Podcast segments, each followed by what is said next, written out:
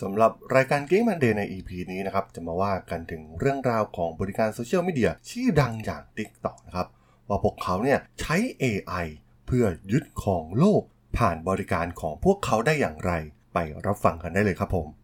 You are listening to Geek Forever podcast. Open your world with technology. This is Geek Monday.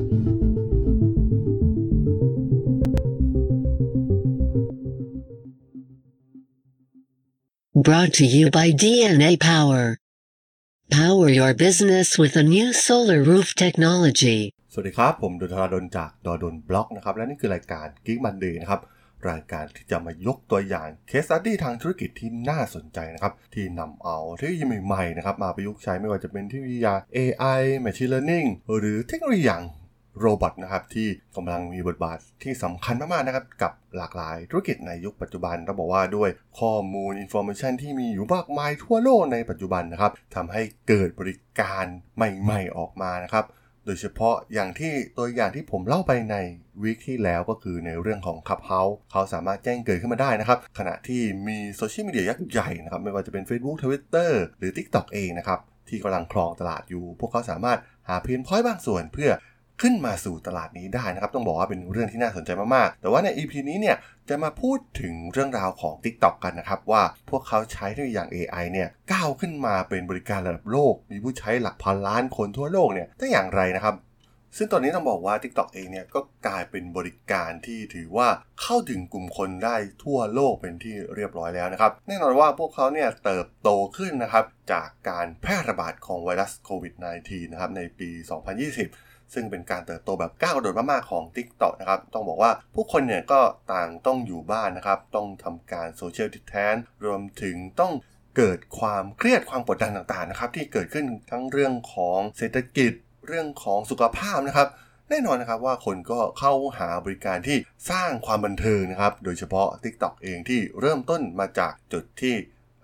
ใช้ในการสร้างความบันเทิงนะครับ ผู้คนมาคลายเครียดกับบริการของ TikTok แต่ว่าตอนนี้ต้องบอกว่า TikTok เนี่ยมันก็ก้าวข้ามไปอีกขั้นแล้วนะครับ มีบริการทางด้านความรู้ มีเนื้อหาต่างๆ มากมายนะครับ หลากหลายรูปแบบซึ่งไม่ต่างจากทาง YouTube เลยก็ว่าได้นะครับ แต่ว่า TikTok เองเนี่ยก็จะเน้นวิดีโอแบบช็อตวิดีโอนะครับวิดีโอสั้นๆ ซึ่งถือว่า เป็นบริการที่ถูกจริตกับคนยุคใหม่นะครับ ต้องบอกว่าคนยุคใหม่เนี่ยเสพอะไรสั้นๆ ใช้เวลาน้อยๆนะครับ ซึ่งแน่นอนว่าตอนนี้เรามีอะไรให้เสพมากมายมหาศาล ซึ่งหากใครที่สามารถสร้างบริการคล้ายๆ แบบนี้ขึ้นมาได้เนี่ยก็มีโอกาสที่จะสามารถที่จะเติบโตได้นะครับเราจะเห็นได้ว่ากลุ่มผู้ใช้ TikTok เนี่ยจะเป็นกลุ่มวัยรุ่นซะเป็นส่วนใหญ่นะครับในช่วงแรกๆ แต่ ถ้าเทียบกับอย่างขับเฮาส์เนี่ยเราจะค่อนข้างเห็นกลุ่มที่เป็นกลุ่มวัยทำงานนะครับหรือว่ากลุ่มผู้ใหญ่มากกว่านะครับ เพราะว่าเป็นเนื้อหาเชิงลึกมีการถกเถียงกันอะไรอย่างเงี้ยครับที่ใช้เหตุผลใช้ข้อมูล ซึ่งมันต่างจากกลุ่มแพลตฟอร์มของอพวกโซเชียลมีเดียอย่าง TikTok นะครับที่เน้นไปที่วัยรุ่นเป็นหลักนะครับ พวกเขาเน้นความบันเทิงความสนุกสนาน ซึ่งแน่นอนนะครับว่า TikTok เนี่ยเป็นบริการที่เกิดขึ้นในประเทศจีนนะครับเริ่มต้นในปี 2016 ซึ่งตอนแรกเนี่ยให้แชร์วิดีโอความยาวแค่ 15 วินาทีนะครับออกมาบริษัทแม่ของ TikTok ก็คือ ByteDance นะครับก่อตั้งขึ้นในปี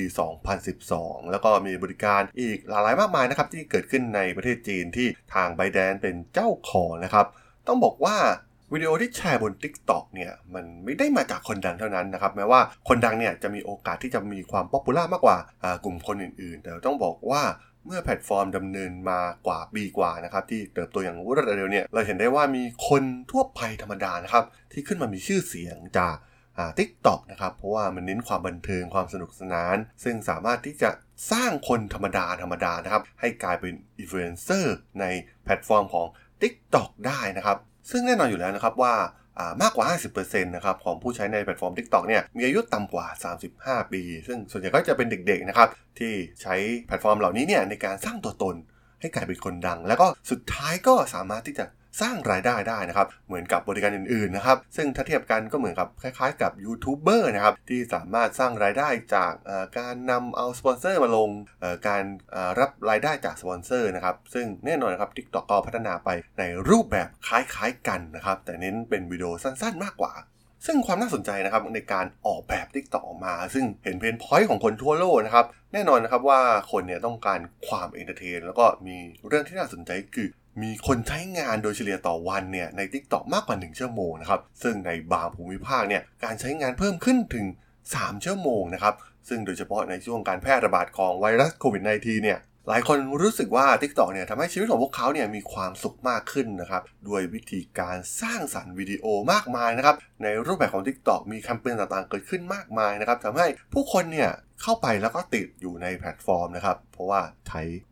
ฟีดของ TikTok ไปได้เรื่อยๆนะครับแล้วก็มันค่อนข้างที่จะมีแต่คอนเทนต์ที่เป็น content entertainment นะครับทำให้ผู้คนเนี่ยสามารถอยู่กับแพลตฟอร์มได้อย่างยาวนานนั่นเอง ซึ่งเมื่อมันดังนะครับมีผู้ใช้งานเป็นพันล้านคนเนี่ยมันก็กลายเป็นเครื่องมือการตลาดยุคใหม่นะครับสำหรับนักช้อปปิ้งออนไลน์นะครับแน่นอนนะมันก็เกิดขึ้นนะครับเกิดคนดังขึ้น แล้วก็ใช้รูปแบบของการทำแคมเปญทางการตลาดนะครับ กับบริการอย่าง TikTok เราเห็นแบรนด์ใหญ่ๆนะครับมาสร้างแคมเปญการเต้นการทำกิจกรรมต่างๆนะครับที่เกิดขึ้นบน Tik t o อกนะครับให้คนมีส่วนร่วมกับแบรนด์นะครับถือว่าเป็นรูปแบบการตลาดอีกรูปแบบหนึ่งที่น่าสนใจที่เราจะแทบจะไม่ได้เห็นกับแพลตฟอร์มอื่น ๆ เลยก็ว่าได้นะครับ ซึ่งทางฝั่งของ creator นะครับที่อยู่ใน TikTok เองเนี่ยก็ สามารถสร้างรายได้นะครับ มีการสร้างเอ่อเอ่อ virtual coin นะครับที่สามารถที่จะมอบให้กับเหล่า content creator ที่ชื่นชอบได้นะครับ ผู้ใช้งานก็ถือว่าเป็นอีกรายได้หนึ่งให้กับ content creator ในแพลตฟอร์ม TikTok นั่นเอง ซึ่งแน่นอนนะครับว่าแพลตฟอร์มเหล่านี้เนี่ยมันดังมาจากจีนนะครับ ซึ่งเราเห็นได้ว่าเทรนด์หลาย ๆ เทรนด์เนี่ยมันเริ่มมาจากจีนนะครับ ไม่ว่าจะเป็นเรื่องของอีคอมเมิร์ซการไลฟ์การไลฟ์ขายสดขายของนะครับ รวมถึงอินฟลูเอนเซอร์ที่ ไลฟ์ขายของที่สามารถทำยอดขายได้อย่างมากมายมโหฬารนะครับในประเทศจีนเนี่ยใช้เวลา 10 นาทียอดขายเป็นร้อยล้าน หรือแม้กระทั่งสามารถขายรถยนต์ได้เลยนะครับ ผ่านบริการอย่างการไลฟ์สดในแพลตฟอร์มที่เป็นอีคอมเมิร์ซของจีน ซึ่งแน่นอนว่าเทรนด์เหล่านี้เนี่ยมันก็มาที่ทางฝั่ง Southeast Asia เช่นเดียวกัน โดยเฉพาะที่ประเทศไทยเราเห็นได้ว่าเราก็ follow รูปแบบวัฒนธรรมของคนจีนเป็นหลักนะครับ คราวนี้เรามาคุยกันถึงเรื่องว่า AI เนี่ยมันช่วยอะไรกับ แพลตฟอร์ม TikTok บ้างนะครับ ต้องบอกว่า TikTok เองเนี่ยถือเป็นแพลตฟอร์มหนึ่งที่ใช้เทคโนโลยีระดับสูง โดยเฉพาะเทคโนโลยีอย่าง AI นะครับ ในการวิเคราะห์เนื้อหานะครับ เพื่อให้เหมาะสมกับผู้บริโภคของพวกเขามากที่สุดนะครับ เพราะว่าหากเราสามารถสร้าง engagement กับผู้บริโภคได้ ก็สามารถที่จะดึงดูดให้ผู้ใช้เนี่ยอยู่กับแพลตฟอร์มนานขึ้นนะครับ แน่นอนว่าพวกเขาวิเคราะห์ข้อมูลจากรูปแบบการใช้งาน ซึ่งคล้ายๆกับโซเชียลมีเดียอื่นๆนะครับว่า ชอบวิดีโอแบบไหนนะครับ สนใจด้านใดนะครับ ซึ่งแน่นอนนะว่าเป็นการเรียนรู้แบบอัตโนมัตินะครับทาง TikTok เองเนี่ยใช้ AI เรียนรู้โดยไม่ต้องตั้งค่าตามความต้องการเหมือนแอปอื่นๆนะครับ โดย AI เนี่ยจะใช้ฐานข้อมูลขนาดใหญ่โดยอัตโนมัตินะครับ เกี่ยวกับพฤติกรรมของผู้บริโภคกลุ่มต่างๆทำให้ผู้บริโภคเนี่ยถูกดึงดูดเข้าไปในแพลตฟอร์ม เราเห็นได้ว่าหลายคนเนี่ยเข้าไปแล้วออกมายากมากๆนะครับใน TikTok ต้องใช้เวลากับมันนานมากๆ ซึ่งมีความน่าสนใจนะครับว่า AI ที่เป็นอัลกอริทึมเบื้องหลังของแอป TikTok เองเนี่ยเรียนรู้ความชอบของผู้ใช้ได้ดีมากๆนะครับ ถือว่ามีประสิทธิภาพสูงกว่า และก็แตกต่างกว่าแอปอื่นๆนะครับ ไม่ว่าจะเป็น Facebook Netflix หรือว่า Spotify หรือ YouTube เองก็ตามนะครับพวกนี้เนี่ยจะเน้นใช้ AI เพื่อแนะนำโพสหรือวิดีโอฟีดไปยังผู้ใช้โดยตรงนะครับ ซึ่งแน่นอนนะครับว่าคอเทคโนโลยีหลักเหล่านี้เนี่ยเป็นจุดแข็งมาก ๆ ของ TikTok นะครับ แล้วก็เราจะเห็นได้ว่าคู่แข่งที่เข้ามานะครับ อย่าง Facebook เองเนี่ยก็พยายามเปิดตัวรูปแบบของแอปอย่าง l a s s o ที่เป็นรูปแบบวิดีโอสั้น ๆ เช่นเดียวกันนะครับ แต่ก็ไม่สามารถเอาชนะ TikTok ได้นะครับ เพราะว่าพวกเขาเนี่ยมีฐานข้อมูล แล้วก็มีการเรียนรู้พฤติกรรมต่าง ๆ ของผู้บริโภคไปมากแล้วนะครับทำให้สามารถวิเคราะห์ แล้วก็สามารถสร้างฟีดสร้างวิดีโอที่ตรงใจกับ ผู้ใช้ได้มากกว่าบริการอื่น ๆ นะครับ ซึ่งแน่นอนนะครับว่ามันไม่ใช่เพียงแค่ฝั่งแพลตฟอร์มเท่านั้นนะครับที่ TikTok ใช้ AI มาช่วยเหลือ ทางฝั่งของ content creator เนี่ย TikTok ก็ช่วยให้ผู้สร้างเนื้อหาเนี่ยสามารถสร้างวิดีโอเสมือนจริงได้นะครับ โดยสามารถที่จะแก้ไขอย่างเช่นเพลงนะครับด้วยฟิลเตอร์ หรือว่าการปรับปรุงอื่นๆนะครับ โดยใช้เทคโนโลยีของพวกเขานะครับ เพื่อให้สร้าง engagement มากยิ่งขึ้นกับแพลตฟอร์มของพวกเขาเราเห็นลูกเล่นมากมายนะครับที่เกิดขึ้นในแพลตฟอร์ม TikTok แล้วก็มีเทคโนโลยีล้ำๆมากมายนะครับที่เราไม่ได้เห็นจากเทคโนโลยีอื่นๆนะครับต้องบอกว่า TikTok เนี่ยมีศักยภาพสูงมากๆนะครับที่ก้าวไปสู่อุตสาหกรรมอื่นนะครับเพราะพวกเขาเนี่ยสามารถ control ecosystem ทั้งหมดของพวกเขาได้ อย่างการต่อยอดไปในเรื่องของอุตสาหกรรมการชำระเงินนะครับ หรือว่า Delivery เอง หรือว่าช้อปปิ้งออนไลน์เองนะครับ ต้องบอกว่า แอป TikTok เองเนี่ยสามารถสเกลได้แบบไม่มีข้อจำกัดนะครับ ถือเป็น super app อย่างหนึ่งเลยก็ว่าได้ในอนาคตที่น่าสนใจมากๆนะครับ แล้วก็ที่สำคัญก็คือโดยเฉพาะอย่างยิ่งกับเทคโนโลยี AI นะครับ รวมถึงความสามารถอันชาญฉลาดของพวกเขาเนี่ยก็ทำให้พวกเขาเนี่ยสามารถที่จะต่อยอดไปในอีกหลากหลายธุรกิจ ถือเป็นอีกแอปหนึ่งที่น่าสนใจแล้วก็น่าจับตามองมากๆนะครับกับศักยภาพในอนาคตของ TikTok ในอนาคต ซึ่งสุดท้ายเนี่ยพวกเขาก็อาจจะกลายเป็น super app ที่คล้ายๆกับ WeChat หรือว่า Line ที่มี app in app มากมายนะครับ สร้างบริการต่อยอดแล้วก็สร้างรายได้ให้เขาอีกมากมายมหาศาลนะครับ ตอนนี้ก็เน้นการสเกลไปที่จำนวนผู้ใช้งาน แต่ว่าเมื่อผู้ใช้งานหลักพันล้านคนแล้วเนี่ย ก็สามารถที่จะต่อยอดไปยัง business model อื่นๆ ได้ และต่อยอดเป็น super app ได้ในอนาคตนั่นเองนะครับผม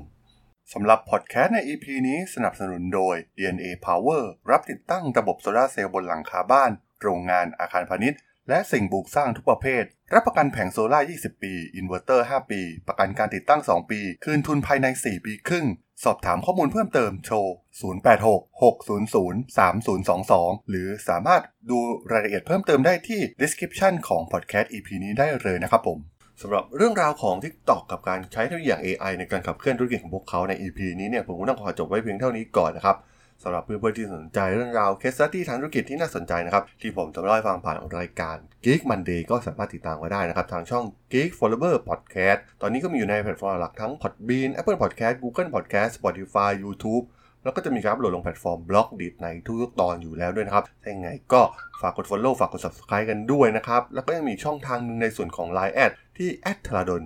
t h a R A D H O L สามารถแอดเข้ามาพูดคุยกันได้นะครับ ผมก็จะส่งสาระดีๆพอดแคสต์ดีๆให้ท่านเป็นประจำอยู่แล้วด้วยนะครับถ้าอย่างไงก็ฝากติดตามทางช่องทางต่างๆกันด้วยนะครับสำหรับใน EP นี้เนี่ยผมก็ต้องขอลากันไปก่อนนะครับ เจอกันใหม่ใน EP หน้านะครับผมสวัสดีครับ